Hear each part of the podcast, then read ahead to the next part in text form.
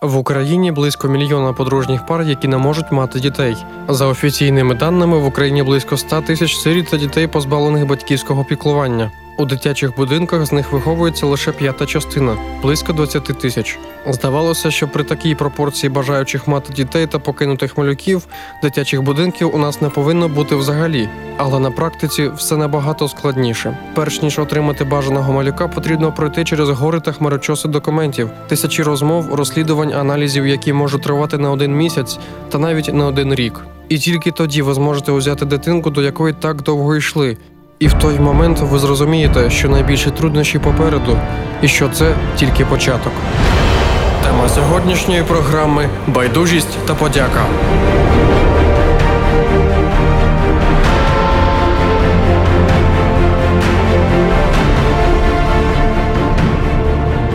Натхнення. Сім'я Будакових довгий час була без дітей. Порожнеча в домі завжди тиснула на їхні стосунки. Вікторія і В'ячеслав розуміли, що вже давно настав час. Сім довгих років робота для матері була віддушеною.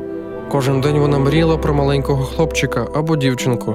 Вона дивилася на дітей в дитячому садочку та мріяла, що колись по її будинку теж буде ходити це маленьке диво. Час йшов, а дитини все не було. Вікторія вирішила, що краще буде взяти з притулку та виховати чиюсь доньку. В'ячеслав сказав, що він не буде виховувати чужих дітей, але його дружина була більш напористою та поставила ультиматум: або ми беремо дитину, або розлучаємося. В'ячеслав дуже любив свою дружину та погодився. Дівчинку звали Анастасія. Їй було півтора місяця. Коли вони взяли її, у Вікторії був період, коли вона намагалася стати з тітки мамою. Кожен раз, коли Вікторія ходувала свою дівчинку, вона називала себе тіткою, і тільки через багато місяців вона відчула, що вона більше не тітка, вона улюблена мама для своєї доньки. Сім'я Будакових планувала взяти другу дитину. У Вікторії в голові вже було все розписано. Ці босоніжки не викину. Я ж беру ще одну дівчинку. Так вони жили ще кілька місяців перечутті, але через цей час Будаковим не довелося чекати купу документів, щоб взяти дитинку з дитбудинку. Вікторія завагітніла. Це був найщасливіший день в сім'ї Будакових. Анастасія, яка вже підросла до того часу, вже сама чекала цю дитинку, свою сестричку або братика. Вони згуртувалися разом та жили в благополуччі як одна сім'я. Але на цьому материнський подвиг Вікторії не закінчився. Через час вони вирішили відкрити сімейний дитячий будинок. Їхня сім'я збільшилась втричі, а потім в четверо, а потім навіть в п'ять разів. Було нелегко виховувати так багато дітей, але сім'я Будакових впоралася з цим. Одна з доньок вже вийшла заміж та зараз чудова мати. Хто знає, як би її життя повернулося, якби вона не відчула в потрібний момент теплу материнську любов. Багато дітей з їх сім'ї знають своїх справжніх батьків, але вони дуже вдячні, що Вікторія та В'ячеслав піклуються про них. Можливо, вони люблять більше своїх батьків, які колись їх били або знущалися над ними, але вони безмірно вдячні цьому подружжю за те, що їх названим батькам не все одно. Їм не дадуть винагороди, їм немає ніякої вигоди. Вони просто люблять усіх дітей у цій великій родині. Не за гроші, можливо, за маленьке, дитяче, безмовне, скріплене міцними обіймами крихітне спасибі. Чесні діти та маленькі бандити. Слухайте після реклами.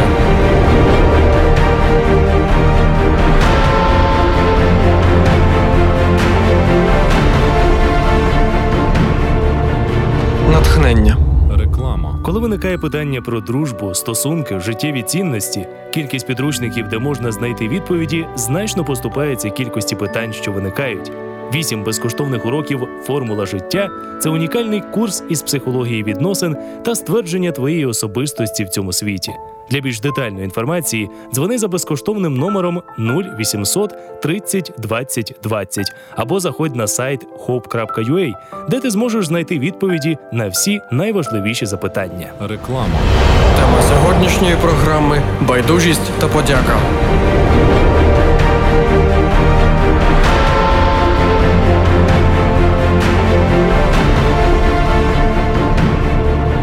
Натхнення. Історія другої сім'ї дуже пов'язана з історією сім'ї Будакових. У підсумку життя привело їх в один великий будинок, який розділений на дві частини.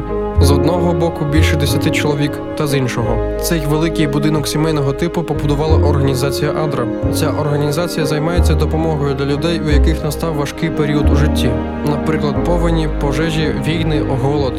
Адра в Україні це великий шматок благодійності та волонтерства. Один з проєктів був великий будинок сімейного типу, розрахований на дві сім'ї. У родині Грязнових на вихованні 10 дітей. Серед них є і рідні, ті, які чекали дітей з притулку. Вони питали, як їх звати, що їм подобається. Вони полюбили їх як рідних сестер та братів. На жаль, не завжди це було взаємно. Деякі з дітей кривдили та дошкуляли рідним дітям Грязнових. Батьки знаходили у них синці, дізнавалися, що на них намовляють, підставляють та говорять неправду. Оксана Грязнових каже: коли прийомних дітей ображають, ти переживаєш, захищаєш їх. А коли ти дізнаєшся, що вони роблять такі ж погані речі над твоїми дітьми, то дуже важко стриматися та приховати невдоволення, адже прийомна дитина в тисячу разів сильніше відчуває, коли його недолюблюють. Він дуже відчуває неприязнь, і тому ніколи і ні при яких обставинах не можна показувати зайву злобу або проявляти менше любові, ніж до рідної дитини. Так, це важко, але ми поручилися за них, та ми за них відповідальні. Але як би ми не старалися, діти все одно пам'ятають своїх справжніх батьків. Часто доводиться бачити, що дітям все одно. Їм просто вигідніше жити там, де є їжа, є тепло, є можливості. Це боляче, це неприємно, але з цим доводиться жити. І в сім'ї Будакових і Грязнових має важливе місце Бог. Вони ходять щосуботи до церкви та моляться вдома. Деяким дітям це не подобається, адже вони просто не можуть ще зрозуміти. Але обом родинам єдиним помічником у їхньому житті є Бог. Батько Будаков каже: іноді дивишся на це та думаєш, нікому це не потрібно. Навіщо їх вчити, якщо вони не піддаються? Але потім плачеш, молишся, думаєш та розумієш, що так, важко, боляче, але це все не дарма. Адже серед тих, кому байдуже, є ті, які по-справжньому вдячні.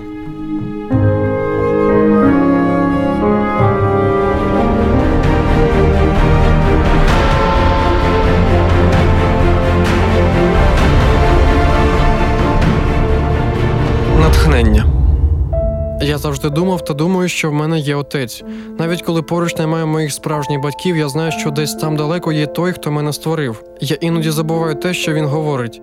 Навіть елементарно, я можу накричати на когось, робити погані речі, але він завжди мене пробачить, якщо я зрозумію свою помилку. Може, це звучить безглуздо, і для тих, хто ніколи не замислювався про творця, тим більше. Я думаю, що кожному з батьків приємно, коли про них думає їхня дитина. Дорогий слухач, дозволь просити тебе про послугу.